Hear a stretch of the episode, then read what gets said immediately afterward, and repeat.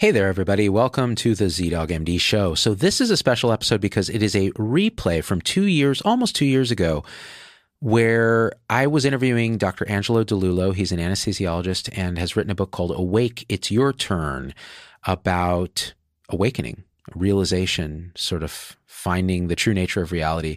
Um, and uh, back then, it is really interesting. So I thought I wanted to repost this on the podcast in particular because the podcast audience has grown quite a bit. And so some of our older episodes that haven't been heard, all these videos are on YouTube and I'm linking to the video. I'm linking to time codes so you can find topics you're interested in and they'll take you to the video as well. I'm linking to Angelo's book and his own YouTube, um, uh, uh, page where he has lots of videos pointing. But why this video in particular called out to me recently a very highly realized teacher of this stuff on YouTube reached out and said, you know, I saw this video, reality unfiltered is what we originally called it. And uh, that is just, it's a remarkable video.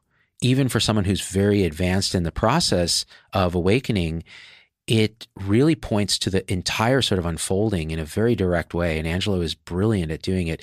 And what's interesting is looking back at me two years ago, my questions, it's funny. I, I, see myself and go, wow, I really didn't realize a lot of this. Like I may have had some conceptual knowledge and the way that I'm asking questions, it's clear that I was bound so much by concepts and thinking about awakening and the kind of structures of thought around it. And the realization, the deep knowing, the embodiment of the process was at a totally different stage. And since then, I've done several retreats and I've, I've just been obsessed with this stuff. a lot of meditation, almost a thousand hours of meditation since that, that show. And so to watch it back was a remarkable experience for me because I see it now. It's, it's so, it just is experienced so differently it's much more embodied. And I realized that Angelo was pointing directly at truth in such a clear way that I wanted to share this again. And so in this episode, we talk about, you know, what is this awakening journey? We kind of go through the different sort of aspects of realization that can happen.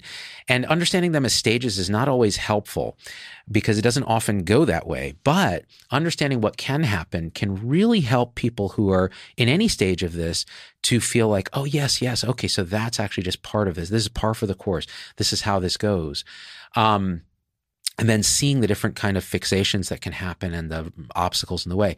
So we talk about what is presence in its different levels of realization from just, oh, you know, I'm stuck in thinking about the future or the past, but no, no, no, actually, what is this right now? To, oh, no, no, even deeper realizations of what presence is, unbound consciousness, the entire sense field just happening to no one, right?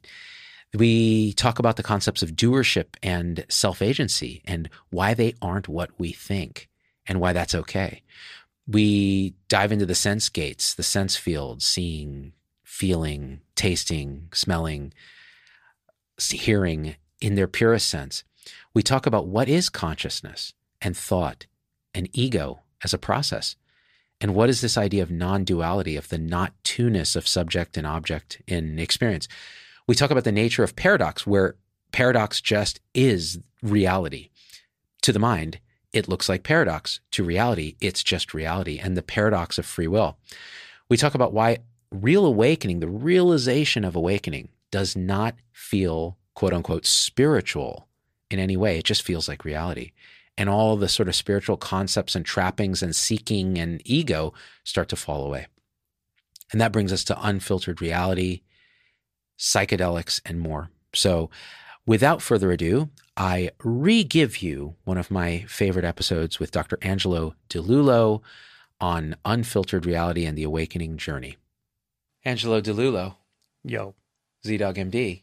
Welcome back to the show. Thanks for having me. Angelo is a, an anesthesiologist and a expert on spiritual awakening.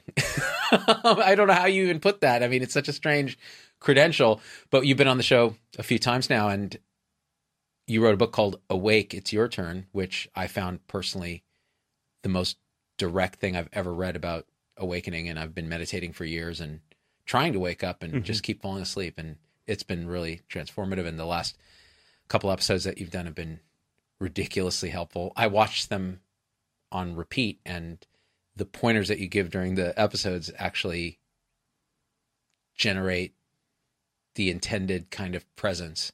It, it's I can't even really quite. I mean, I feel it now, even just talking to you. It's a really interesting effect that you have. Have other people told you that? Yeah, I hear that from time to time. Is it just is in it this just in this context? in this context, right? When Not I, just when like I talk about this subject to people. Yeah, it, it sort of knows when to switch itself on. I suppose it's it's an intuitive process in the book yeah. you call it transmitting. because I have no need to talk about it, uh, uh, you know, to the average person or people I work with or casual friends. Like I don't bring it up just to talk about it because it's the kind of thing where um, you you sort of intuit when you're ready to kind of investigate this process yourself, and life sometimes just sort of shows you, sort of points you in that direction, um, and then when that happens to you, you might pick up a book about it or you know find some people who like to talk about it or groups and so forth. And usually that's how i end up talking about it is people find me through something i wrote online or now obviously i wrote a book about it. So um, but it's that sort of a thing. It kind of catches you So I Yeah. think I think people who don't inhabit this space at all, if uh, you know whether it's med- meditation or meditation retreats, which I still haven't done, but they they they're not familiar with this idea of like the person who can actually transmit through pointing or through just how they are Mhm. uh, the experiential unfolding of, of of what you're actually pointing at. And and before we even started the show we were in the living room of the studio and we were talking shooting the breeze. And and um you had just said something to me about you know this idea of not knowing like not knowing is okay when it comes to awakening. How do you even know you're awake? Could it be possible that you can't know? And and that was all it took to to trigger my mind silencing and I, I i remember just suddenly staring out the window and just everything going quiet. And it stayed quiet Mhm. for quite a while. Yeah we sat for a while. It was nice. And that phenomenon like i've never encountered it because i don't have a teacher and i don't meditate with people. And it's a kind of a personal thing that i've been doing for a long time. And Mhm. it was so remarkable that now i'm like ready to sign up for whatever. Like surround me with people like you that Mhm. can it can trigger that. Do you think that that is is that something that p- people need or is it just an epiphenomenon of awakening well when you say need you mean somebody who's actually going through this process right it's not absolutely necessary. Um, you know, you can pick up a lot of this through reading. Um, you can there's videos online, excuse me, of people who point in this way. Um, specifically, they make videos just to do that. Um, there's inquiry processes. Uh, so, and there's of course groups you can you can join to to kind of work directly on self inquiry or Zen if you want to sit and um, work on koans and that sort of thing. So there's actually a lot of approaches to this. Mm. But to back up, I just want to point out that I'm not an expert on anything. This this just comes intuitively. Um, also, it, there's no sense that this is um, important for anyone sp- specifically. Like I don't have a an idea that any particular person needs to wake up or that it's a special a process or a special state. It's actually nothing like that. It's it's a very natural process that unfolds on, on its own, um, largely. But the the funny thing about it is when it starts to do that again, other resources are kind of attracted. Often it might be a book. Like for me, I picked up a book when I needed to, you know, years ago. three pillars of zen Three Pillars of Zen. Yeah, I picked up this book and I read it, uh, this chapter of people describing going through this process, and that triggered it for me. And it was a very dramatic shift, very dramatic. And um, so for me, I had never met anybody who had gone through it themselves, um, and I only had access to that book. I didn't have background information on what awakening and realization was, but that was enough to trigger it for me. So um, there are many ways this can play out and many ways that it can be triggered for you. You don't need a so-called expert or some, you know, master person on awakening or anything like that. Really, it's a matter of what works for you. Excuse me. What do you resonate with? Um, if you pick up the book The Power of Now by Eckhart Tolle and you just really resonate with that, great. And many people do. It's a, it's a great book.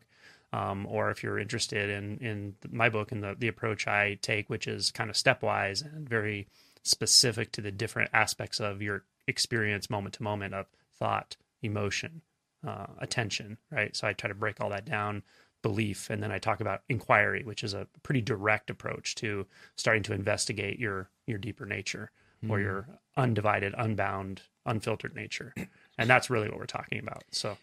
This idea of when the student is ready, the teacher appears mm-hmm. is a real phenomenon. Mm-hmm. I mean, I'm sitting in front of somebody who, again, you don't you don't assume the identity of teacher or expert on anything, and mm-hmm.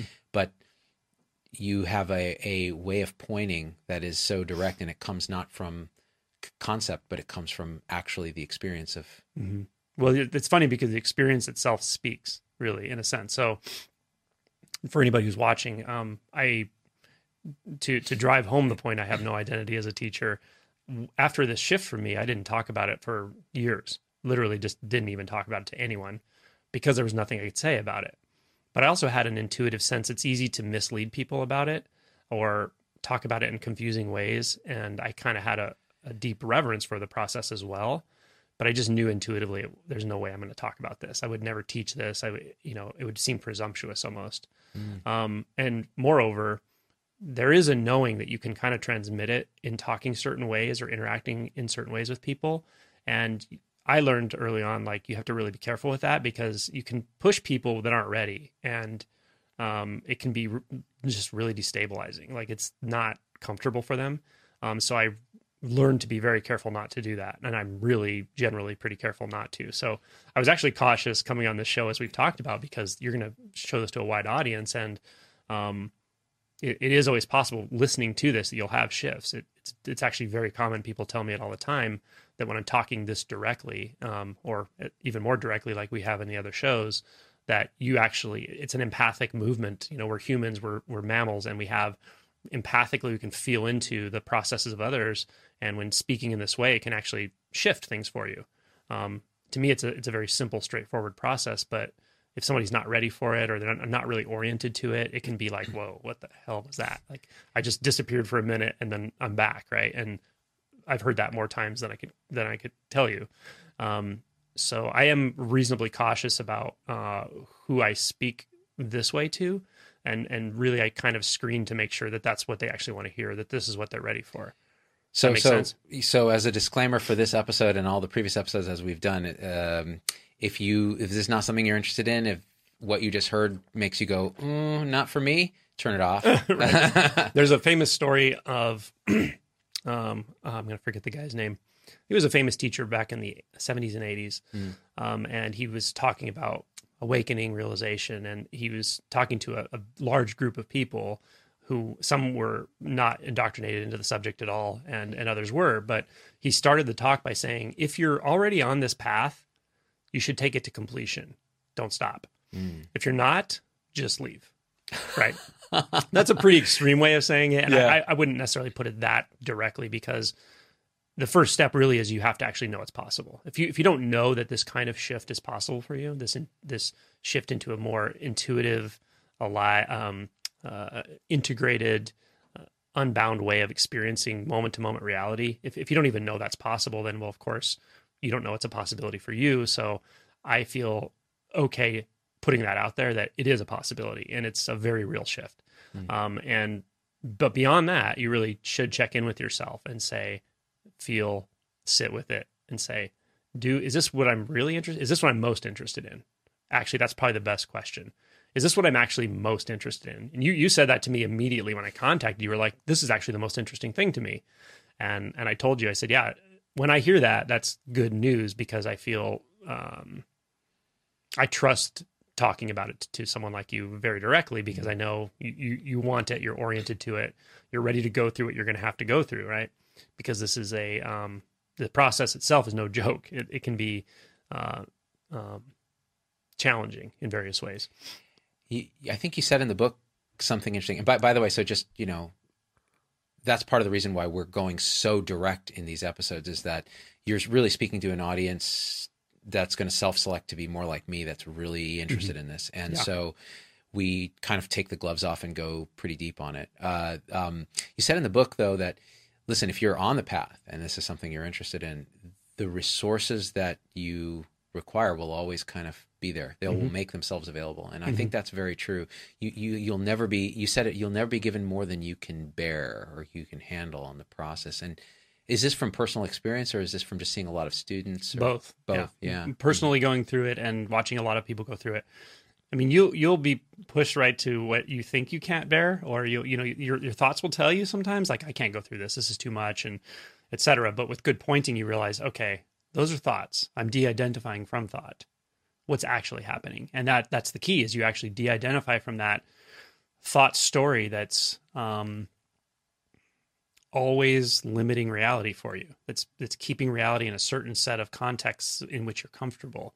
It's kind of keeping the the space a certain size and and those ego boundaries are intact and if you push them they they get threatened and so you you back up and and that sort of thing. But this process you actually undermine those ego boundaries and you start to feel beyond your own ego structures. You feel beyond your own limited way of experiencing reality in a subject object conformation in thought and consciousness.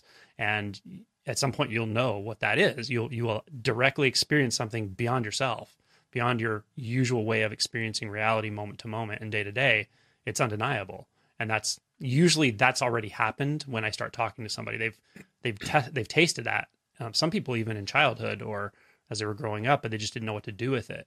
Um, and then you know they pick up books and try to figure out what it is and they start to catch on. Oh this this is actually a process that i can orient toward that i can participate in that i can surrender to all these different ways of talking about it. But um, it's it's an actual thing it, awakening is a thing it's a, it's a, it's a thing that happens it's a process it's a possibility to go beyond the the limitations of what you feel like is your self your mental self the self that has a past and a future problems and solutions um agency all these things right A- so agency is an interesting one. I, we, we should definitely come back to agency because I think Mm-hmm. a lot of people get very upset when you imply that our sense of free will and agency is maybe not what you think it is.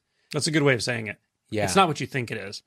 I wouldn't make a, a metaphysical statement like you have no free will because I don't. I would. I wouldn't say I experience reality that way either. It's it's it's different than that. It's it's more like I'm more inclined to just say, just go through this process yourself if if you're interested in it, and then I I'm really curious to to see what you think it's like when when that sense of agency is not what you thought it was. I, I would. Be, I want to hear how you're going to say it because it's there's no way to say it. But let me put it this way. It, it's a big relief when the sense of having to always navigate life, push and pull, judge, decide what I need, what I don't need. Like it's it's always like you're trying to get something right in life to make yourself okay, to mm-hmm. feel okay, right, to be okay. But you never really look at the the fundamental question of like, well, why am I assuming I'm not okay? Why am I doing all of this to assume things are not okay? Um, and sometimes just seeing that can actually stop that kind of um, pushing and pulling effect for a time. Um, and sometimes through awakening and through deepening of realization, you can actually get to the point where that completely subsides. And at that point, the sense of agency, you see it's kind of a joke. The way you used to think about it was you would reflect on reality and then go into an internal world because you were uncomfortable with reality and then try to manipulate it and change it into something that felt more comfortable for you and then convince yourself that you you did that. It's a very strange thing. So um but to experience moment to moment flow or reality without having a sense of the agent that is acting against reality and manipulating it to do what you think you need it to do to make yourself feel better is quite possible. And it's very freeing nothing nothing it's it's not like you feel out of control. Like the, the the mind will interpret this as oh but i would feel out of control or i would feel like i don't have a choice. It, that's not how it feels at all. It feels almost like the whole universe is making a choice. Mm, it, it doesn't it doesn't feel almost like that. It feels exactly like that. Mm. the, everything comes forth in this moment as one to enact this phenomenal experience And people people might say, well, if that's true, and you actually experientially feel that the agency, the agent, the person behind your head making these decisions and pulling the, the puppet strings that is you, if that's gone, how can you behave in a moral, ethical, and compassionate way if there's no sense that you're doing it? Well, it just seems to work out really well. Is all I can say. I, I'm not going to say I'm more or less ethical or moral or anything like that, but for me, um, noticing how this has played out for me and watching other people go through it, the more present people get, um, there's sort of a built-in. Um, it's almost like a safeguard, I would say, in a in a sense. Once once it matures, Mm. it can actually go through a phase where you, you kind of the wheels do come off a little bit, and you you kind of, you know, the the restraints kind of come off a little bit. I don't I wouldn't say you become super immoral, but the the maybe less than um, selfless tendencies you you have buried come up a little bit more to the surface, Mm. and they're in your face, and they're in other people's face, and people are like, "Hey, you just turned into an asshole, right?" like Zen stink and all that. Oh yeah. So again, it, it brings it all to the surface and it brings it out so it can be seen even even by other people. And there, the universe has a way of doing that. And it says, "Hey, look, these are the things you need to work on, and you can't deny them anymore. You can't hide them. You can't run from them. So you can go through a phase where it's like you almost feel m- less enlightened than you did before, for sure. Um, but over time, as presence just settles into the moment and things become um, simpler it- you realize all the resources you need are here. Uh, you don't have to seek. You don't have to struggle against life to deliver the resources that you feel like you don't have. None of that's there, and and the sense of scarcity isn't there either. So it's just simplicity, flow, um, spontaneity, and these are all things that anyone can relate to. Right? This isn't some exalted state. This is these are things we've all experienced at times. Flow states. Right. Flow states. So sometimes I'll say to someone, you know, if, if the sense that, or if the idea that you can live without a sense of being the doer all the time who has to act against life and manipulate life to do what you want it to do, if that seems uncomfortable to think about, just think back in your life of the times when you felt the most in flow, present, joyous, happy. Were you in those times, were you obsessing about what you're going to do in the future? Were you worried about how to make this thing go the way I need it to go and get that person to see me the way I want them to see me and make sure my career goes the way I need it to go? Were you like obsessive about the future and past and, and feeling like you were really manipulating life and struggling with it? Or were you not at all?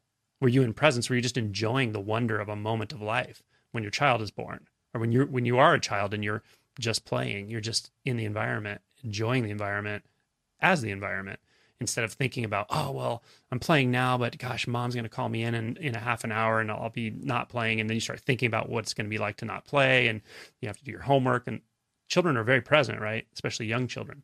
So um that's more what this is like. I think flow state is a really beautiful way to show a person who's never touched any mystical experience or anything like that what you mean by presence, what you mean by this spin on agency and and and will. It, it is almost like things are happening and many people say i lose myself in this process or i Mhm. lose myself in the activity or whether it's sewing or playing music or doing sports when you Mhm. get in the zone you your sense of self it's not that you lose it it's just it's it's not there Mhm. and you don't necessarily notice that i think for many people it's just oh and i lost myself in this activity and things were just happening and they were Mhm. happening in a way that was so satisfying Mhm. like they were unfolding when you say the universe unfolds a certain it's, it's like almost like these processes and conditions are happening and you're that Mhm. and you don't have to do anything Yeah. and that's freedom and that flow state it sounds like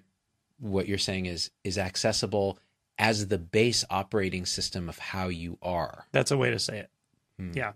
I would say that the the sense of the, the self not being there i might even say it's the sense of the self apart not being there. Mm. it, it- there's not a there's not a um the mind isn't interrupting your present experience going is this me? Is this not me? Am i here or not here? It's nothing like that. It's just presence right? Mm. just what is. Just the, the movement and flow of reality of the, of intimate experience Mm. of the sense world. Um and you could call it a flow state but it's not a state. And um, you can taste it. You can get tastes of it for sure in various ways through people do it through sports. Some people to describe extreme sports where you have to stay so focused on the on the present because it's dangerous not to that you, you kind of get your, you force yourself into a, a flow state or a, a present state or um, or whatever. But the the point of this conversation is that that presence is available all the time and more importantly it's there all the time whether we notice it or not no matter how much noise our mind is making that presence is actually the nature of, of the reality that you're experiencing right now. It's the nature of the senses. And it can become much more alive um, when we are not filtering uh, by getting super involved in, in our own internal world. Um, and that, if that happens in a very dramatic way, it's, I would call it an awakening. Mm. And there are, there are shifts that go beyond that but that first awakening, that first shift is usually the the big, extremely noticeable one in your life, undeniable. Well, you know, one one one concept not that's not a, really a concept that you bring up quite a bit is presence, and I think I'd love to hear you sort of dig into what you mean when you say presence and how it relates to future and past. Mm. Is it the present moment you're talking about? Is it something else? And where is it in time or is Yeah. it not? So presence, um, your experience of presence will evolve as as the realization progresses. Typically, so at first you might learn about mindfulness, and you might learn to just remind yourself, oh, those thoughts about work later. Okay, that's that's not actually happening right here. I can kind of see I'm in this room. The person I'm imagining talking to and arguing with at work tomorrow, they're they're not actually in this room, right? So there's just that kind of truth test about thought that that it can bring you into a dimension of presence and sometimes it can bring you into an intense presence but that's maybe like the first step of of what it means to to learn what presence is and and start to in really engaged presence Oh, someone's at the door. Speaking of presence, like the Addams Family hopefully it's a present for Yeah. me. right so um th- that's kind of one aspect of or one iteration of what it means to be to learn to become more present um, but when we start talking about awakening um, and approach approaching awakening specifically we're talking about the relationship between thought and consciousness and when i say consciousness i literally mean what the stuff thought is made of Mm, the the you could say consciousness is the ocean and the thoughts are the waves. Mm, um, and through the book uh, throughout the book we talk about aspects of this and how it plays out but specifically in self-inquiry in one of the last chapters um, the description of how to directly investigate the nature of thought and consciousness and their relationship um, can lead someone into that experience of unbound pure consciousness and it can be an experience like you said a flow state before. This is the equivalent. This is an experiential unbound consciousness. And if that experience lasts long enough or comes back enough times or enough filters just drop or you surrender enough to this whole process identity disentangles itself from what seemed like it was you the one interacting with life and all these images of what seems to be happening in the external world all of these thoughts and that confirmation of that external world and that world of thoughts and the one who's thinking it the identity disentangles itself from that from that polar confirmation that we experience all the time that actually requires a lot of energy input. It's like kind of a struggle and it's heavy and and it requires a lot of energy that we don't always realize we're exerting. So it moves from that to this pure experience of unbound consciousness the identity it does the your identity does. So suddenly you're experiencing yourself as that unbound consciousness.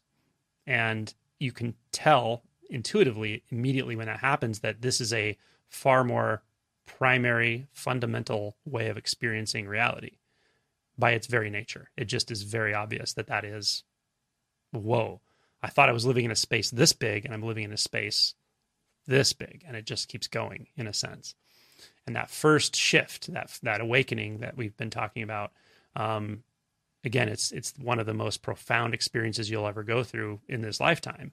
Um, even the further refinements beyond it are very remarkable but they're not as because of the contrast isn't so much. It- they're not as kind of like life altering I, I guess you could say. But this first shift is a, a really big one for people. And um, so then you're experiencing presence as unbound consciousness which is b- the sense of being the sense of i am a being and but that sense of i the being expands out infinitely. And it's a it's a very um, natural um, calm experience. And now you know that that is presence. That kind of presence is a is a it's not a presence you need to remind yourself of by going okay, that thought is the future, that thought is the past, but I'm here. And you go, oh, that's weird. I just felt a little presence. It's not like that. This is a, a, a higher order of presence. It's a, it, it's, um, I don't know about higher order, but it's a, it's a more fundamental experience of presence that is undeniable, self validating, and you feel like, you kind of feel like you won the lottery at first. It's just like, oh, it's so peaceful. I don't have to do anything. I can just rest in this. You know, I can still do things. I can function in, in the world, but I always have this respite. I can just sit in this presence and it's, it's wonderful. So then now presence feels like something quite different. It feels like the the foundation of what you are or of what experience is.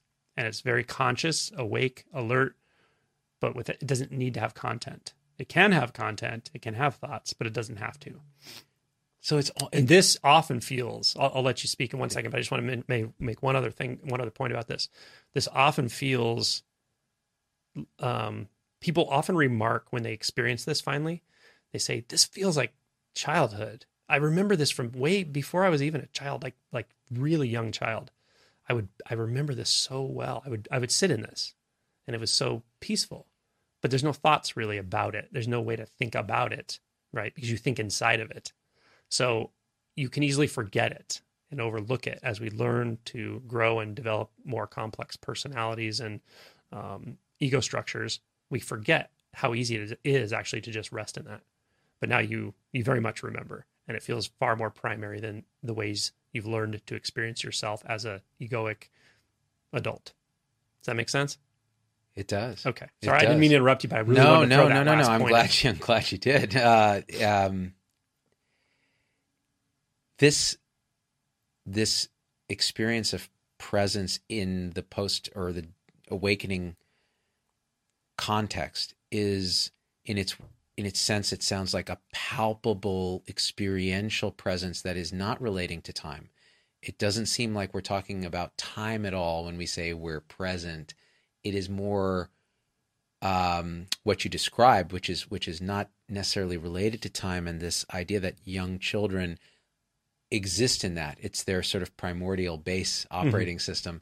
And then we add on these different modules and apis and different like uh, epic um, you know sign on bits. And that that then it uh, it creates this sense of a thinker a dualistic sort of idea that I, i'm a subject different from my experience Mhm. and creates a sense of time because now thought can project something into an imagined future and a remembered past that Mhm. are the past is just a tracing that occurs in presence the future is just an imagining that occurs in presence but the child we don't learn that we learn oh that's a real thing Mhm. and we learn to project our thoughts to get out of uncomfortable situations that we've been conditioned to f- believe are uncomfortable Mhm. through how we pick up on things and it's really quite remarkable how this then generates ultimately the egoic structures that keep us in this way of thinking as adults. Mhm. how i mean there's a million questions within that but i think one of them leads into your chapter on ego.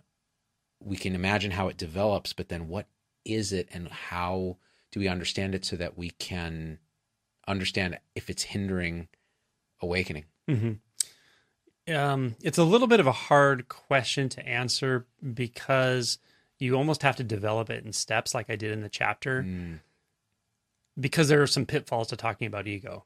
First of all, it has a lot of meanings in psychology, and there's different types of meanings and so forth. Um, also, it's very easy to turn ego into a, a just another concept or thought, and then seek what you seek is not the ego. You st- you seek the end of the ego, but you don't realize it's the ego structures that are actually doing that. Sorry, just like if someone tells you there is no ego, it's the ego that believes that. mm, So it's it's a slippery thing. It's you could almost say the ego is not a is not an actual thing. It's more of an activity of mind, mm, but it does have defense mechanisms. It does have intelligence. It knows you better than you do, um, and it knows how to it knows how to use fear to rebind your identity when you start to feel the the bar- barriers of ego start to fall, um, or you start to experience like cracks in in what you consider to be your identity or the way you experience reality moment to moment when you start to feel those cracks it, it can be a little unsettling at first it can be a lot unsettling But again, that's an emotion, and we talked a lot about that yesterday. If you're willing to just sit through the emotion and let it move through, it's it's fine. When you get through that, though, it, it, it there's this kind of almost like, well, where do I go now, right? And this is where the ego is very good at like rebinding you. Mm. It'll say, "Oh, you need this other spiritual practice," or starts to co-opt the process. Mm. It's very sneaky, um, and again, it's it's these sort of it's a conglomeration of defense mechanisms that sort of operate to keep you oriented to what you consider to be your life, what's true for you, um, in a certain way, and um, there are ways to get under it, to get behind it, to inquire into it. Um, but I generally sort of tell people like have a healthy respect for it. Mm. You know, it's it, it's easy to fool yourself with a lot of things, especially with realization. I think your book does a very good job, like you said, in stepwise approaching this issue because Mhm. you build this sort of model that you say, okay, it's not even really a model. It's more like a path to say, okay, this is this and this and that. Here's ego and here's thought, here's emotion, here's belief. And then here's inquiry. Let's start looking at all of that Mhm. and using the very tools of the mind to cut through and kind of bypass into the source Mhm. of the mind, which is Yeah, you got to kind of sneak up on it. When you're talking about ego, you have to sort of sneak up on it. Mm. I thought of another way of saying this. It's like, okay, if I talk about ego Mm. to to a mind, Mm. to any the way our minds function, they're just going to hear it this way, right? I'm not talking about an unenlightened mind or an enlightened mind. I'm just saying the way our brains function, they receive information as this egoic apparatus. And so when I point to the ego structures, I'm pointing to that which is behind the scenes that's that is constructing that receiving apparatus.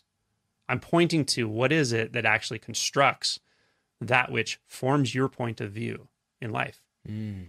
And no matter how you turn your head, you're always looking from that point of view. That's what the ego makes sure is happening. Does that make sense? hmm So it's it's a little bit of a trick to actually get someone to turn their attention back behind the ego. And when they do, it can be like, what the heck just happened? It can be very strange. Um, but that's kind of how the chapter is designed to just slowly go, okay, have you noticed this? Have you noticed this? Have you noticed? And then Mm. describe the aspects of that apparatus of of the mind identified, you know, ego or whatever um, and then start to go, but have you noticed this about it? Have you noticed that about it? Because I think you said when you finished, that was the chapter you finished and said, I almost just erased this whole book because it was just so weird for me. Uh, it, it, it might actually have been the chapter on the stages of awakening Mhm. that did that for me. That was so destabilizing in the last few stages. It got to the point where I was like, "Oh, that's reality. My gosh, like that's too much to to bear." Mhm. And the truth is, it's not. But Mhm. it felt like it, and it was the egoic structures that couldn't bear that. Yeah, for the ego, it is, in a sense, it is too much to bear because the ego functions out of a, a model of self and other, Yeah, seeking, yeah, always seeking, never getting, really, right? And if you get it, I mean, just in life, right? You seek and you're sure that's going to make me happy. That relationship will make me happy. Or my partner finally doing XYZ, that's going to make me happy. Mhm. Getting the new thing is going to make me happy. The next stage in life, retirement, it's all, you know, whatever it is, is going to make me happy. Um, but if you if you keep watching, you go, but I'm I'm never quite happy when I get there. But then the mind just goes, oh yeah, well it wasn't that you wanted. You wanted this other thing. So it's kind of like you're you're holding a stick with a carrot on it, and you're chasing your own carrot. And everywhere you go, you're going to keep chasing that fucking carrot, right? Like there's no way out of that. So um, with the ego, there isn't. With that belief system, there's no way out of that because the belief system just says, well, just keep chasing it. You'll catch it. Don't worry, because you can imagine catching it, right? You can form an image in your mind of catching that carrot. So it must be possible, right? So let's just keep chasing it again and again and again. At some point, you go, wait a minute, who's holding the stick? Who says there's a carrot that I have to chase? Who says I want that carrot? Who wants the carrot? Right? it's that kind of a thing with ego that you start questioning the fundamental beliefs that we all sort of operate from, and that we subliminal subliminally communicate among one another and reinforce.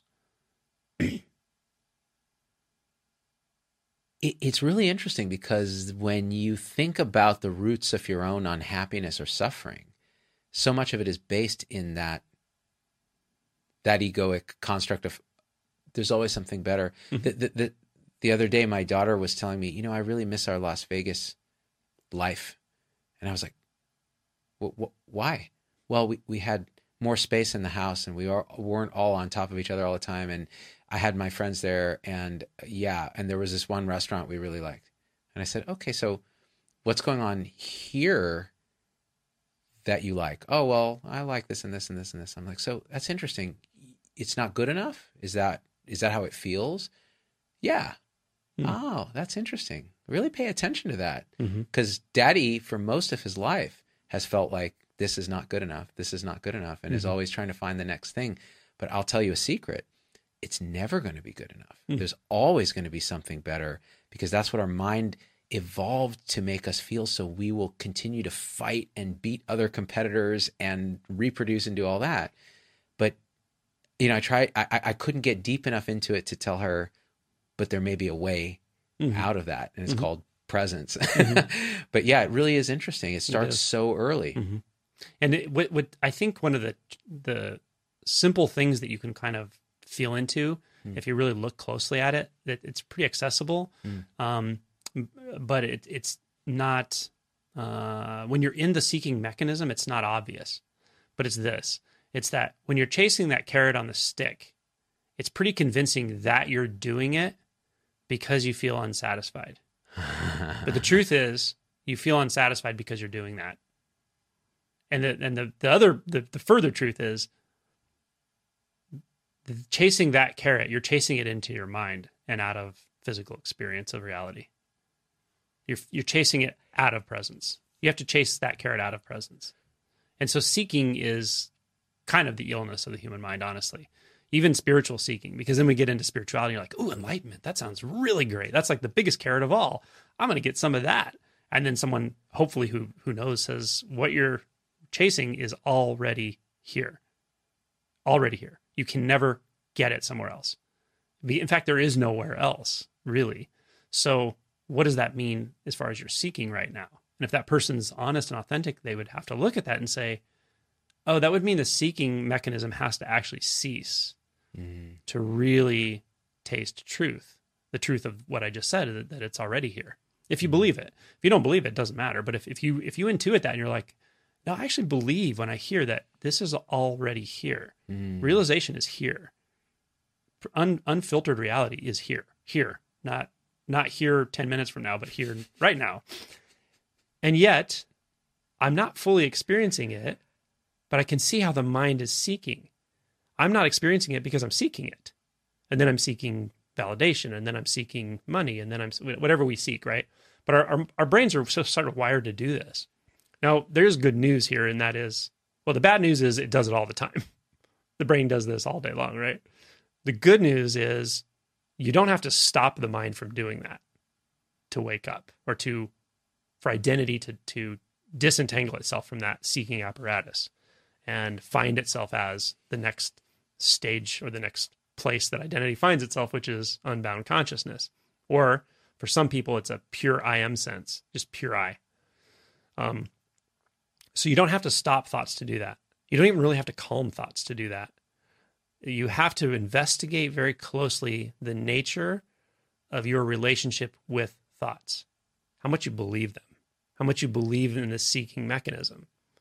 Because i think for me if i look back some of the precursor to to this awakening well there was a lot of dissatisfaction and that did lead to it but maybe a precursor to that dissatisfaction was when i was a kid i could see i'd want something like for christmas right? And i was sure i was going to get get it and get happy when i got that. Oh, and I, remember I that. get it and it would be like oh cool. But then the next year it would be like a little less cool. And after a while i realized wow the more this goes on the less satisfied i am when i actually get the thing i've been seeking. Mm. and then it was obvious in my i could tell like i'm spending so much time thinking about it that when i get to the moment where it actually arrives like i don't even know how to enjoy it Mm. that was kind of obvious to me as a kid but i guess i didn't realize there was another way because i didn't realize identity was being solidified in thought in that thought structure that's what I didn't realize. And so this this really ends up not being about making thoughts the bad guy, making ego the bad guy, about stopping thoughts, controlling thoughts. It's really not about any of that. It's about it's a matter of identity. And that's again why this is a very polarizing subject. It's either like this is the weirdest thing I've ever heard. I don't want to hear about this. This is, you know, turn it off, or it's like this is the coolest thing I've ever heard. I'm going to find out more about this no matter what I have to do. Mm. And it's polarizing because it's a matter of identity. Identity when your identity starts feeling either threatened or um, like it starts to shift, or you're like, I don't know if I can trust my identity.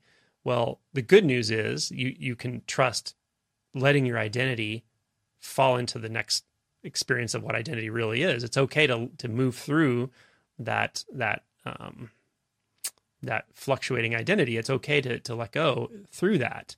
That's that's the message of this process, and people who have gone through realize that, and that's the big aha. And it's the it's that's why there's so much peace beyond that, especially initially, because it's like, oh man, I I feel like I can finally trust life. Does that make sense? I feel like I can just try finally just trust being, being myself. I don't have to second guess myself. I don't have to justify myself. I don't have to validate anything. It's fine. I don't even need anything. I mean, there's plenty of abundance around, of course, and that doesn't go away.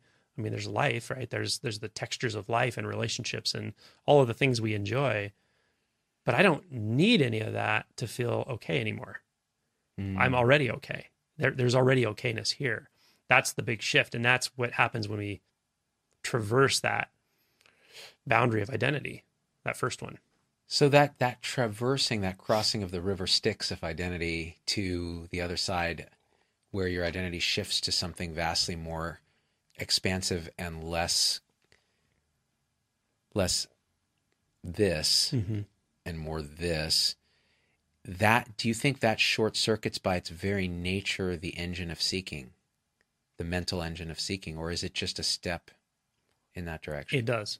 It, it short circuits it completely for a while. Mm. As we talked about yesterday, there's a period after, right after an initial shift, initial awakening shift, that you feel, you feel like unfiltered reality. You feel like you are the universe, kind of thing. It's just, it's just so free, so clear, so peaceful. Mm. But um, as we talked about, there's a lot of conditioning that's sort of still wired into you, into your body mind, that needs to be worked through, and a lot of repressed emotion and resistance patterns, and that you you'll work through it whether you like it or not. It's coming. So um, after that that first expansive experience, um, you start to really come in contact with a lot of this stuff. But the um, the the freeing nature of what you've realized, the, of the of the wider identity or the more f- let's say flexible and infinite identity, that's always there. And so and that is actually what allows us to come in closer and more integrated contact with our repressed stuff, emotions and resistance patterns and so forth. It's it's like that first shift is wonderful at first, but then it's kind of like okay, then you find out well, here's why it's here. It's really here so you can come in close contact with everything, bring it all into consciousness, learn to integrate all of the aspects of what it is to be you, to be human, to to suffer, to all of it, you know.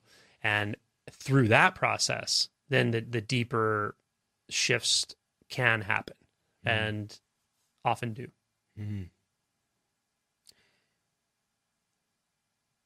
I, I heard Loch Kelly once say that um, a lot of people say, well, I can't bear that emotion, or I can't bear that trauma, or I can't bear feeling this, or I, you know, I, I think Eckhart Tolle in his book, it's, it's a Tolle in his book, uh, Power of Now, in the very intro chapter, which is what I read first in 2012, and that what sent me along this path in the first place. He said he was in bed and he was so unhappy, and and he he at some point had the thought, I just can't live with myself anymore. You know, he was suicidal. I just can't live with myself anymore, and um, the turning at that point, his attention from that traumatic feeling of being unable to bear a human existence his attention turned on itself and says, Who is the I that can't live with who again? Like, what is this? And that triggered the awakening right then. But Loch Kelly says, Well, an awakened person can actually fully bear and has to fully bear the human experience. Yeah. And, and is able to do that. Yeah, that's what I was basically getting at. Exactly it- right, I, as we talked about it yesterday, and it's not the kind of thing where you feel like special or a higher self and you're patting yourself on the back. You- you- it- in a sense, at first, with the resistance there, it feels worse because it's like I used to feel anger as this push down repressed emotion or partially conceptual. Now I feel it as anger. I feel like I am anger when it comes through this body. It's like whoa, you know, and at first you're like, I don't know if I can handle this. And you're like, okay, well, that's a thought. I mean, it's, it's here. I'm handling it. It's okay. And it's like, whoa, this is like taking my body over. Like you just let it move through the system. Um, and of course, hopefully you're conscious enough and, and, um, mature enough not to act out on it and, and that sort of thing. Hmm. But that's a lot of the fear is, oh my gosh, I'm going to act out on it. Um, but once you start to feel these experiences, you realize like the the body mind is sort of a vessel for it. It's it's it it, it can it's there's a lot of energy channels or whatever in, inside that can just accommodate this stuff. But at first, you don't think it can accommodate it because the the repression that was kind of the norm for for a lot of people, not really for everyone, but there's degrees of it. But it was kind of the norm before awakening. That repression, that that um, was tied into the belief that I can't handle that stuff, so I need to just I I have I can't handle it to the point where I'm not even going to acknowledge it. Mm. Right? It's not even there but it is there, right? So um, now experiencing yourself as unbound consciousness, as unbound being, undifferentiated being, um, you're you're like, well, now I now I can't deny the fact that I, I actually can handle this and I can embody it.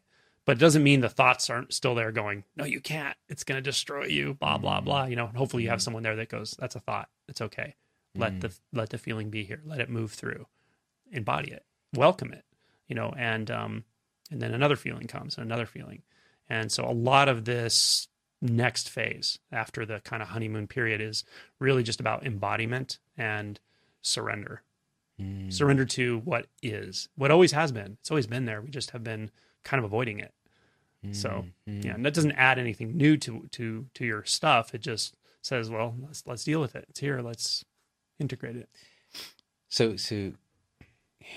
and, and you start by integrating it begrudgingly and you're like okay i know it's it is it's it's anger it's uncomfortable i know it's uncomfortable and okay that's just a thought that it's uncomfortable but i still don't like it and okay maybe that's even a thought but it but okay it's here i can't stop it it's moving through but over time it starts to become something like but what is it because mm. the thoughts are making whatever story they make but the actual experience and you start to go well what is it mm. in the physical experience?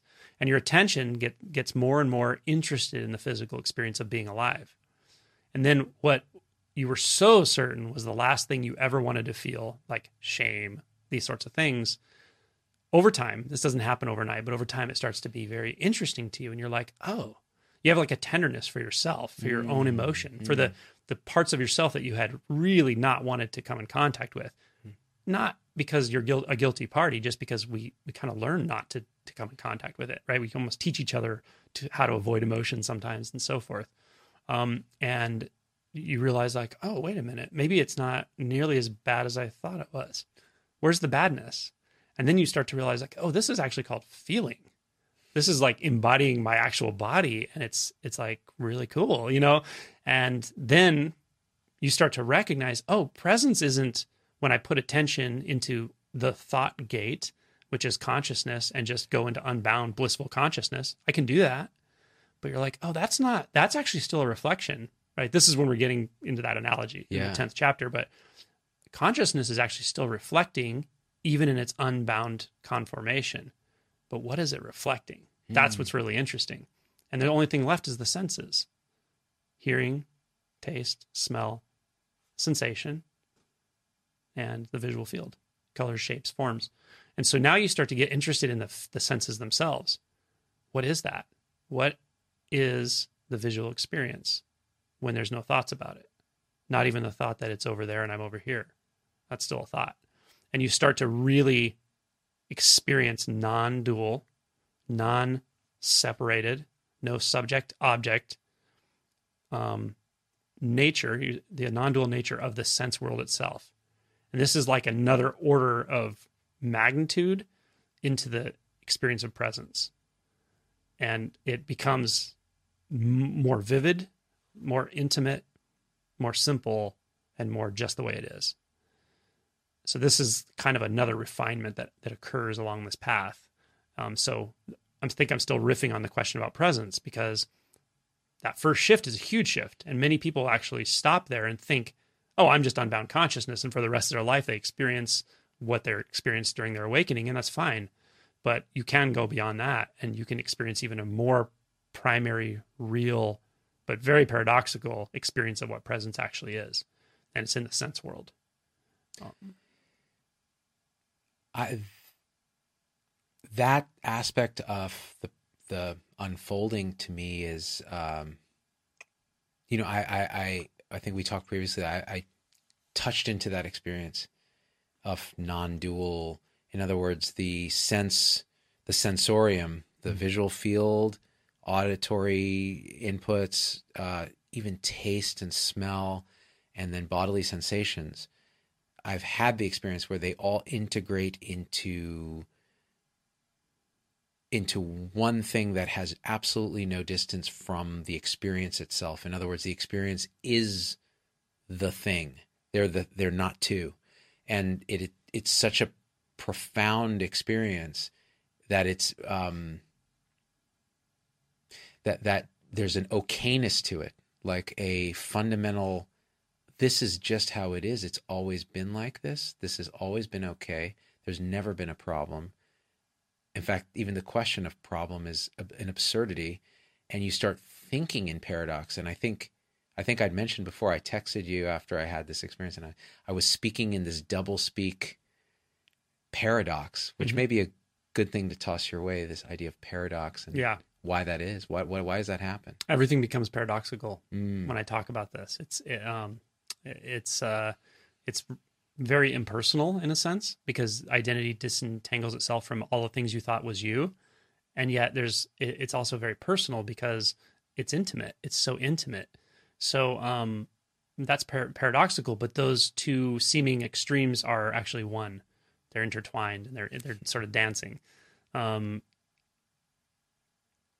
the, as we spoke about before the, the one of the more triggering things you can talk about in this this whole subject is like non-doership or no agency. And that's another paradox. It seems like you wanted that so bad. You wanted to be in control so bad until you saw that that whole thing was an illusion. That why do you need to be in control when you experience this moment as the whole entire universe unfolding? Dogen has a quote, he calls it maximum exertion. The universe is maximally exerting itself to create this moment and nothing else like that's to participate in that is so wondrous. Why why would you want to imagine that you have some mental control by making images about a future that doesn't exist? Who cares about that? You you just totally lose interest in that. And it feels so obvious natural and incorrect. There's a um a gentleman who uh I'm not sure if he, if he would call himself a teacher at all about the subject, but he does talk about it publicly on occasion. And he's a very empirical guy. His name is Gary Weber. He has some videos online. Have you heard of him? I have not. Oh, he's great. Mm. So hmm. he he's a research scientist, um, and um, but he he does some talks on like uh, the fMRI aspects of this sort of thing and the default mode network and so forth. But he went through the process himself, mm. um, and over over years, but a very aggressive, like self inquiry kind of guy, and and it ended up for him exactly like that, where he, I think he said, he, I think he said in one of his talks, he said the, the one of the biggest surprises for me was there was no sense of choice, but it, it was so natural and it, and it felt exactly right. And it's very freeing. So again, w- our minds can't do anything. The, the, the thinking mind can't really do much if it doesn't think it has choices and agency. Um, but somehow reality can present itself to you in such a intimate, profound, and peaceful way that you realize that didn't matter. It wasn't like that. You actually don't lose anything. You lose an illusion. You just dispelled an illusion. You never had the choice in the way the mind was thinking about it. The mind was imagining futures and pasts that don't exist to try to escape from actual reality. Mm. So then, again, paradoxically, I can't even really say there's no choice. It's just that this whole environment's making the choice. So there's choice making, there's just no one doing it.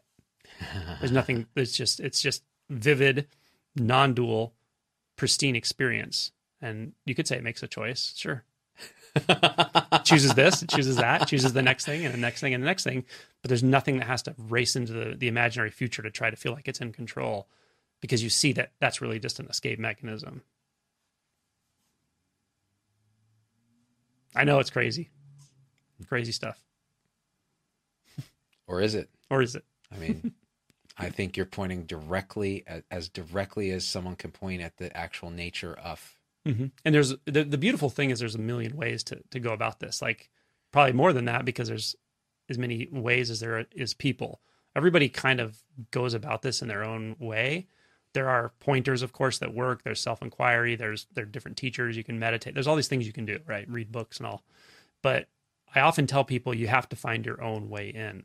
Mm. You have to learn to trust your deepest intuition Mm. and follow that down. Follow it wherever it goes, beyond your mind, beyond your thoughts, beyond your beliefs about yourself, beyond your attachment or resistance to your emotion patterns, beyond all of it. Just keep following it, and you can do that.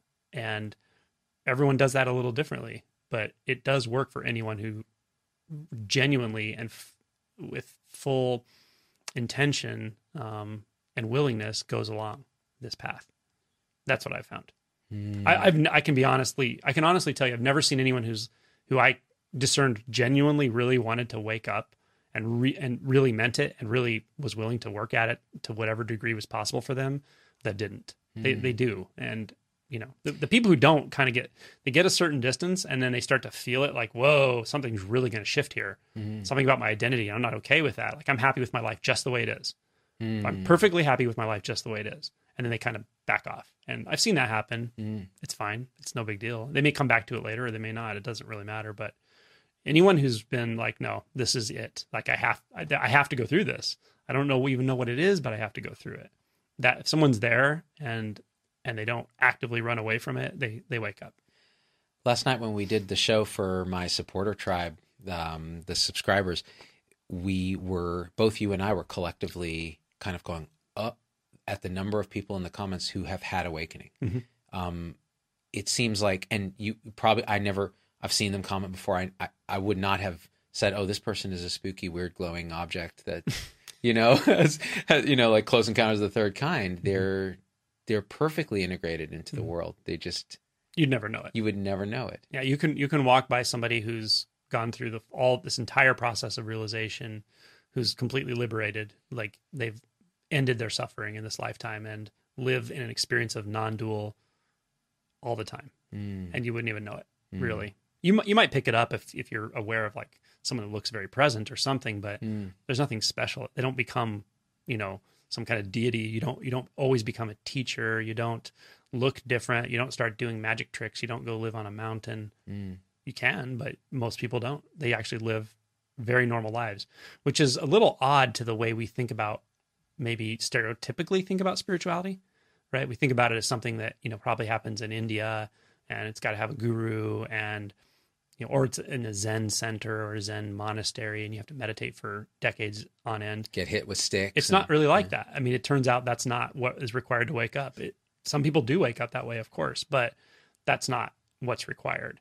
Also, we have stereotypes. And I write, I talk about this in the book. We have stereotypes about, well, what does it mean to wake up? And like you, you could have a fear, like, well, if I wake up, I'll go join a monastery and leave my family. Well, that doesn't happen either, that I've ever seen. If somebody's truly oriented to their family, they they stay with their family. They don't just suddenly go, oh, I had an awakening. I'm going to go completely disappear.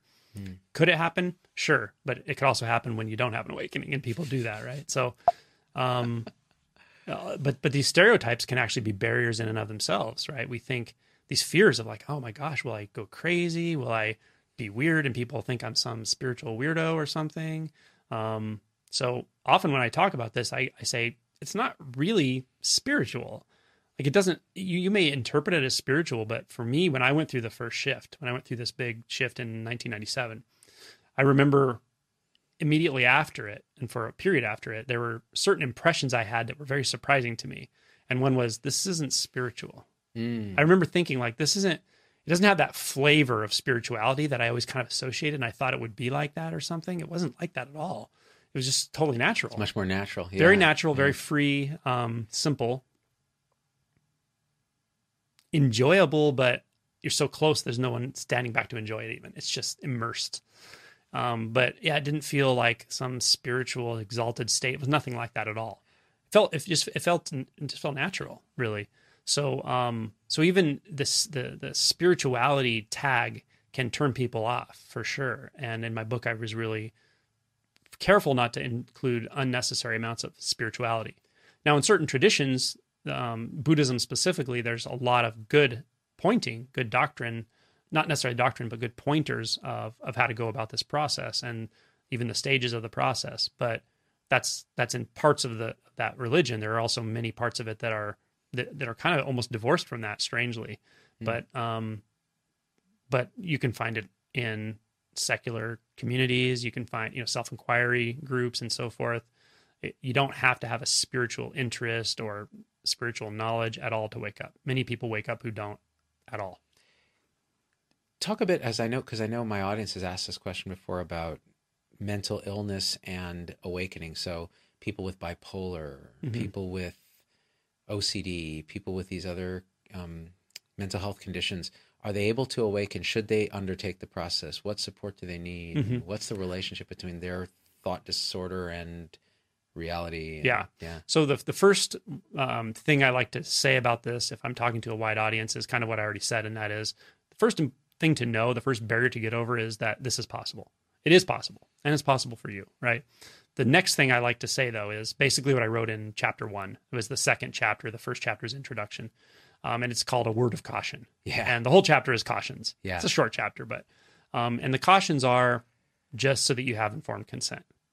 You, to go through a process like this is not all, you know, butterflies and patchouli. jumping bunnies, and it's it, yeah. There there are parts of it that are amazing, expansive, mind blowing, and there are other parts of it that are like can be scary, can be um, difficult, challenging emotionally, um, that will surprise you, that will put you in um, situations, internal situations that you're like, I don't really have a reference point for this. I don't understand this. Um, and uh, that's normal for this process.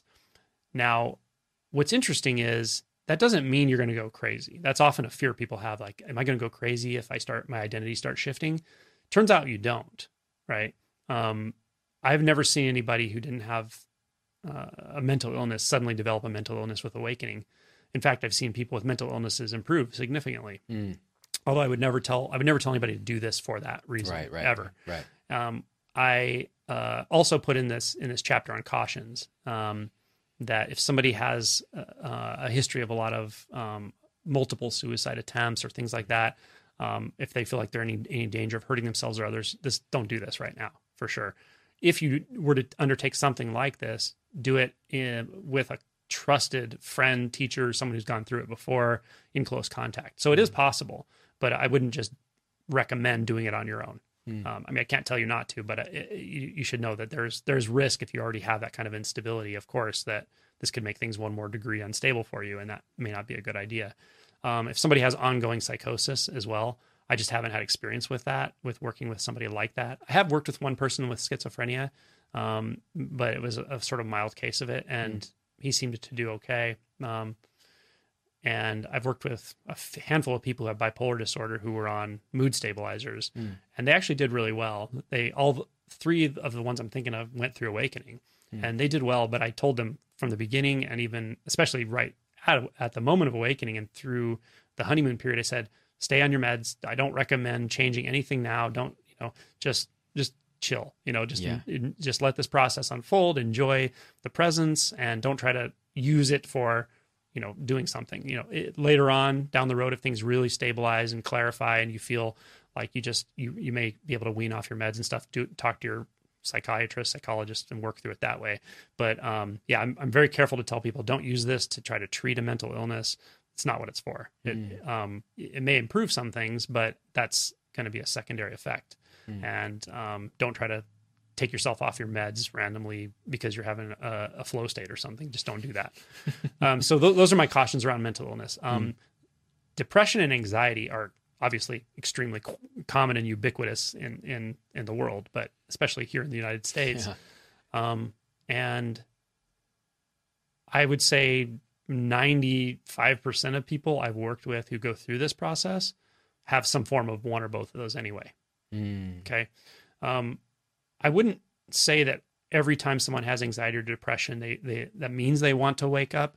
But I will say that the vast majority of anxiety and depression have to do with these uh, uncomfortable ego structures we've been talking about. Mm. But it doesn't mean that person's ready to to like investigate the the reaches of their identity to to solve that problem, right? So, um, so again, if you have depression or anxiety, uh, I'm not I'm not suggesting you undertake this process to fix those. Um, but if you do, and you don't have any kind of instability I've already talked about, like suicidal ideation, things like that, um, it's generally safe because again, m- almost everyone probably has some sort of anxiety. Oh yeah. really. So, Yeah. um, and m- many people have have had anxiety and depression and go through this and improve significantly. Um, at some point, uh, often people will say their anxiety goes completely away, and for me, it did for sure. Mm, Mm. mm. Yeah, you don't strike me as anxious in the slightest. It's really quite remarkable. Like, I feel like a bomb could go off in the next room, and you'd be like, "Look at that, a bomb!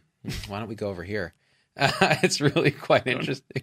Yeah, I don't know about that. But. um, so you've we've hung out for a couple days now, like, and we've been texting before that, and I've read your book like three times, and I'm more interested in this than I've been in almost anything for a very long time. Uh, what do you think? And this is like a loaded question, and it's very, very personal. What What do you think is I, I should be doing and really focusing on if I'm going to continue down the path, knowing what you know so far about what you've seen with me?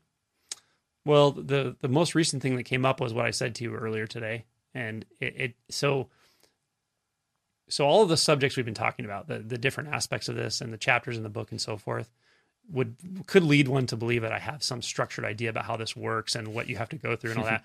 But in the moment, as we're talking, that's not usually how it is. For me, I just kind of interact with a person one on one, and I just feel into what's going on. Mm. And then sometimes I'll feel a certain fixation.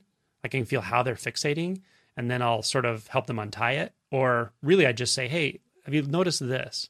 Or have you inquired this way? Have you looked into this?" Because those fixations are kind of the structure of identity. They're the structure of the ego, and they're keeping the ego oriented a certain way that, that makes us continue to feel like, "Oh, this is who I am. This is how life is. This is what's predictable. This is what I know is going on." Um, and when you start to loosen that up a little bit, then reality just shows itself to you and and that's the beauty of it. So what i said to you this morning or maybe i, I think i said it last night and then i reiterated it this morning was um it's a reasonably common thing that people do especially analytical people but it's like you'll have experiences of of non-dual even or or presence or whatever it is. You'll go through these experiences and then then reinterpret them and tell yourself but i had that experience and you know uh this is what caused it and this is what it was like and this is how i relate it to the other things you're saying. But the interesting thing is that experience is far more real than the one who thinks it's categorizing and cataloging that experience. So i see people do that all the time and uh, depending on how direct they want me to be and sometimes i ask them how direct do you want me to be? Because if i push hard on that it can be like it can really freak them out. But um depending on how direct i am with that person with you i'm pretty direct I'll just say, hey, have you noticed that that apparatus itself that's observing these quote unquote experiences and calling them experiences that are happening to it? Have you noticed that, you know, in a way, one way or another, I'll point out that that is actually happening inside of the presence that you're calling an experience. So the way I did it with you is I just said, because you, you, you kept saying, well, I'm, I'm not really awake or anything, but this happened to me. But I'm not, but I haven't really had an awakening, but this happened to me. And so what I feel, because as I've told you before, I don't see you as unawake. I can't see people as awake or not awake. That's how the realization is. It's it's like there's there's no boundaries. So I can't see you as an awake person, an unawake person. I just see what's right in front of my face. And then if that thing that's right in front of my face says, "Oh, but I'm unawake," and I it feels weird to me because I'm like, "Well, how can you know that?" I can't know if you're awake or unawake. Why can you know that, right? So what I suggested to you was because you keep saying I'm not awake yet, like you're monitoring the process, right? Not you, but something seems to be monitoring that process and it's quite believable. So why don't you look into it? So why don't you ask yourself, is it possible? I didn't want you to get too analytical, so I didn't say something really structured. I just said, consider the possibility that you actually have no ability to know whether you're awake or not. How would you know? Where are you going to look for that answer? You going to look in the awakeness, or you can look in the one that thinks it knows about awakeness but could never know about awakeness. So consider the possibility you don't actually know that. What information are you drawing on when you say, I'm not awake? Because that's not, that doesn't make sense to me. Is that, It's Energetically. it- it's such a powerful, specific pointer that even now, like my mind just stops, right? That's the key. And, it's it's it's it's absolutely it was absolutely perfect for exactly that confirmation that I was Mhm. feeling. It's really and this was how how did how do you do that? In other I, words, I just feel it. you feel it. Mhm. You you can feel it. One way of saying it is that unfiltered reality by nature doesn't fixate on anything. It doesn't fixate. It doesn't fixate on hmm, this this this talk's going to get strange, right? Do it. So it doesn't fixate on eh, eh, on solidity or non-solidity. It doesn't fixate on past, present, future. It doesn't fixate on here or there. It's infinitely flexible, you could say. Right? There's no way to talk about what I'm talking about, but I'm going to do my best. It doesn't fixate on subject or object. There's no subject here and object there. So it has this infinite ability to move, morph, change, shift, dissolve, be two things at once, be everywhere at once, be nowhere at once. And that's how reality feels. That's how it moves. That's how unfiltered reality is from the experience of it itself. I, I'm not selling that to anybody. Don't believe what I say. Investigate yourself and find that. But from that place, from that experience, which it's not a place and it's not an experience because it's not anywhere specific, it's not in space, it's not in time, and there's no one experiencing it. From that place, from that, anything that feels like fixation, I wouldn't say it feels unnatural because it's actually very interesting. Oh, what is that? So my interest goes to that. Oh, what's that? F- fixation and non fixation? Because even non fixation can even accommodate fixation. Isn't that interesting? Indeterminacy can even accommodate seemingly or seeming determinacy. Just like the indeterminacy of the quantum field, uh, the indeterminacy of the, of the quantum level of, of existence can accommodate the gross level where everything feels quite determinate. And those are not incompatible. This is something like that. So then the interest goes right to that apparent point of fixation and goes, huh, what's this? And then I'm curious about it. So you and I investigate it together. And then by unfixating it or investigating it, it can loosen up. Then reality recognizes itself a little bit more unfixated. And you taste that as whatever you taste it as. you might taste it as unbound consciousness. You might even taste it as a non dual experience. And, but the more that unties, the more those untying occur, um, the more chance reality has of just becoming the primary experience. It is the primary experience, but that which feels like it's having that experience has a chance to stop or subside, Relax. relax. Yeah, that, Yeah. that that that's what it felt like. Mhm. Yeah. I mean, I can only say that in retrospect. And and what I'm talking about is actually really simple. It's it's like stupid simple. When you said, "How do you do that?" Well, I do that because I don't have to think about all this like stages of stuff and awakening and all the dharma stuff. I don't. I can't think about that stuff when I'm talking like this. It's very intuitive. Yeah. It's just what's happening is what's happening. It's very simple, and the interaction occurs. Like I said, I would never say that to somebody if they don't tell me I want to wake up. I'm working on this process. Like a guy in McDonald's, you wouldn't just go up and be like, "Listen to the nature." Like look right in his eyes. Yeah, Right. no, I wouldn't yeah. do that. Yeah. Of course, you might be surprised. I've accidentally done it a couple times to people, and it really can really freak them out. Yeah, ah, really destabilizes them. I can understand that. Mhm. I, you I find mean, yourself in some kind of presence that you don't know is presence. Everything's quiet. It's like, whoa, there's nothing here. What's going on? Right? without a container for that or a I don't even know if that's the right term. Con- context. context for Mm-hmm. My, I had a friend who did a Vipassana retreat, you know, a 10 day retreat, young when he was 30. He's a doctor. And uh, he described it to me and said, Oh, the first day you're all uncomfortable and you're focusing on the breath and you hate it and your back hurts. Second day, your knees hurting and you're miserable. And then third day, like you're just pure, the, the knee pain's gone and now you're in a flow state. Then I'm scanning my body fourth day and this is happening. And then I'm pure energy the fifth day. By the sixth day, I'm looking in the face of other people there and they are me. Like there's no difference. Hmm. And and I'm everything. And I was blown wide open. And then at the end of the thing, I went home and I didn't even know who I was. And I had no container for it. Hmm. And I didn't know what to do. And it closed back in. And 20 years later, I'm back on the path going, I need to find that. That's awesome. Yeah, isn't that interesting? So, But those those was those Vipassana retreats specifically, they're called the Goenka. going cover trees, that's Yeah. what he did. Yeah. 10 day retreats. Mm-hmm. Tho- those are notorious for being destabilizing because they don't have a lot of good um, support for you there. They have videos that you watch, I think, Mm. of that- Goenka of talking. him talking. Yeah. But to do 10 days of uh, unstructured, not necessarily unstructured, but meditation by yourself in that kind of environment without a, a teacher to kind of reflect back on if things get really weird Yeah. um, could be not advisable. Like I've heard of other people having really, really freaky experiences with that. Um, if you've already done a bunch of retreat, meditated for years, you've gone through some of this, that, it might be a different story. But Yeah. that specifically, that's very aggressive. Like ten days straight of meditation. You do you do a couple hours of meditation, it's peaceful. You do a Mm. couple days of meditation, it's like you know deeper, and you might have some emotion stuff come. But you get to like four or five, six days, like things get really weird. Mm. And without somebody there to to kind of guide like what to do when things get weird, Mm. it's it's the talk I have at the beginning of my retreats. Like, here's what to do if when things get weird.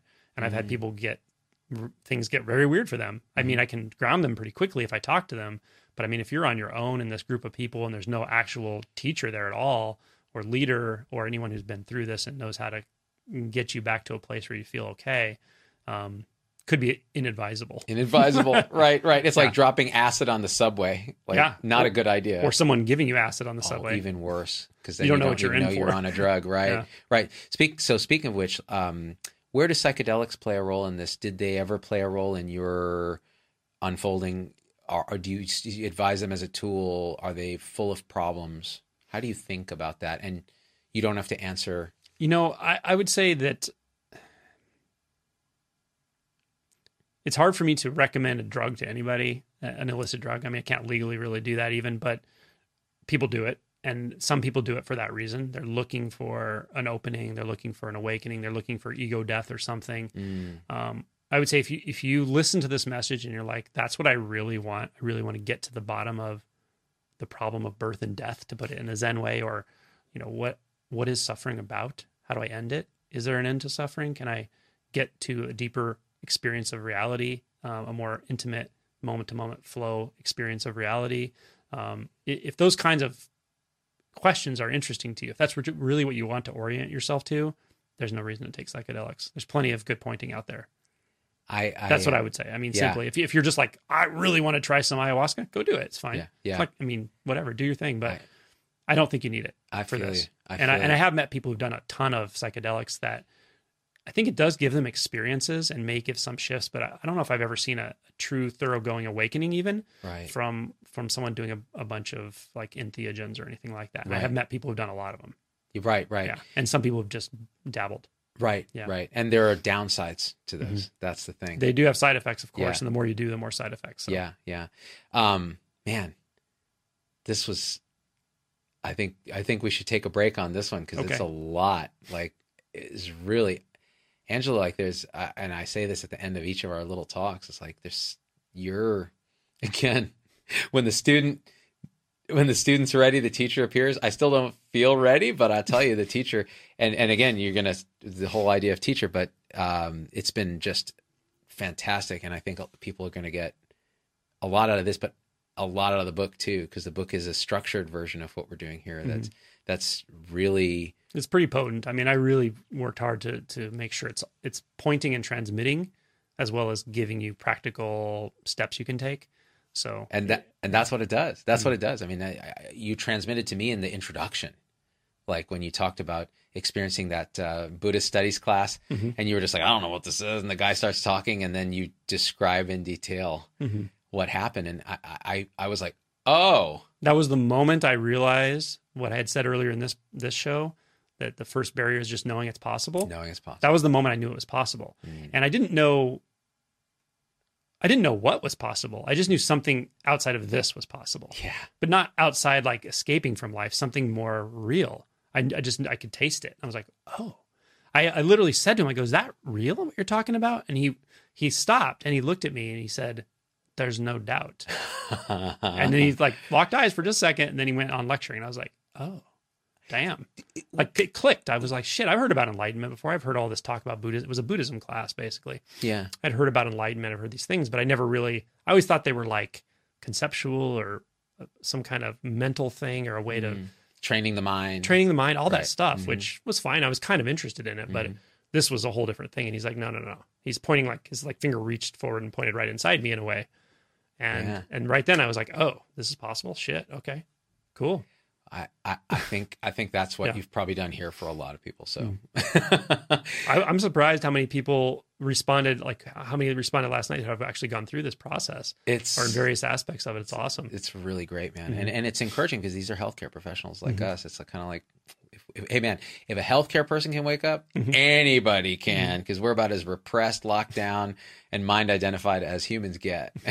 yeah, the scientific mind is kind of like that a little bit. like you know, that. it's like your safety mechanism is your intellect in a way that, That- keeps you safe there. You know, It really is. Mm-hmm. That that that's why you're particular pointer to me. You, you the first when you know I don't know if I told you this, but maybe I did. When you gave it to me last night as we were leaving the studio after you know, a day of talking about this stuff, it was almost like a retreat. Like we were, it was intense for me because I'm not used to talking about something I'm so passionate about for so long with such intensity. Um, you'd given me that pointer, and and I was just like, it, it was it felt correct and also I couldn't understand it. And yet it was a little I was like I don't I don't uh, what? Like the mind couldn't crunch it. And I went home and I was like and and my wife was like so how was all that? And I was like I don't know. I just don't know. I'm so confused. And then this morning I was like I still don't know. I drive in here I'm futzing with the equipment I'm getting everything set for our day of interviews. I'm like okay all right yeah. And then you come in we spend some time connecting I ask you again, I said, What was the pointer you gave me last night? And you said, It's something like this. And then experientially, it just it transmitted directly. And I think the priming happened the night before. And it's just fa- and so that gets to the point of the scientific intellect is the fixation that you were pointing past. Mhm. Like imagine the possibility that you can't know whether you're awake or not. What do you mean I can't know? Hold on. There's this knower right here. There's a little scientist with a beaker, you know, like on the Muppet Show. Meep, meep, meep, meep. Mm-hmm. Got, you know, Dr. Bunsen Honeydew. And then the minute you disempower him with this paradox, you're in pure presence. Mm-hmm. yeah, it's, in a sense, you could say when there is just presence, the ability for you to be the knower of that presence is kind of absurd. It's kind of like, can the image in the mirror, when you're looking in the mirror, can that image in the mirror suddenly become aware of you? Mm. Of course not. Just like the mind, the, the thinking mind doesn't isn't aware of the presence that it's a reflection of. Does that make sense? yeah, Yeah. it really does. And that's what I was basically pointing at. It really does. Because the ego, the ego is very convinced it's right. It's like, oh no, I had that experience and I created it, and I'm going to recreate. it. yeah, yeah. I am the cause and the condition. Mm-hmm. And, yeah, But even more, it can't actually know about it. yeah, That image in the mirror can't know what you are yeah, because it's an image of you. yeah, It's a yeah. reflection, right? You know what it makes me think of is this Napoleon Dynamite line where uh, they're sitting watching Uncle Rico's uh, tapes of him throwing a football, and he's like, "Check it out, guys! Look at this! I could have gone to state." And uh, Napoleon goes, "This is like the stupidest video ever made." And Kip goes, "Napoleon, how can you even know that?" All right, guys. On that note, Dr. Angelo DiLullo, uh, author of Awake, it's your turn. I'll put a link in the thing. I'm so happy to have you here, and we are out. Peace. Yo, did you think that was dope? Hey, become a subscriber. Click the subscribe button. Then right to the right of his little bell, hit that bell. Booyah! You get notifications. Never miss any of our stuff. I love you guys. We out.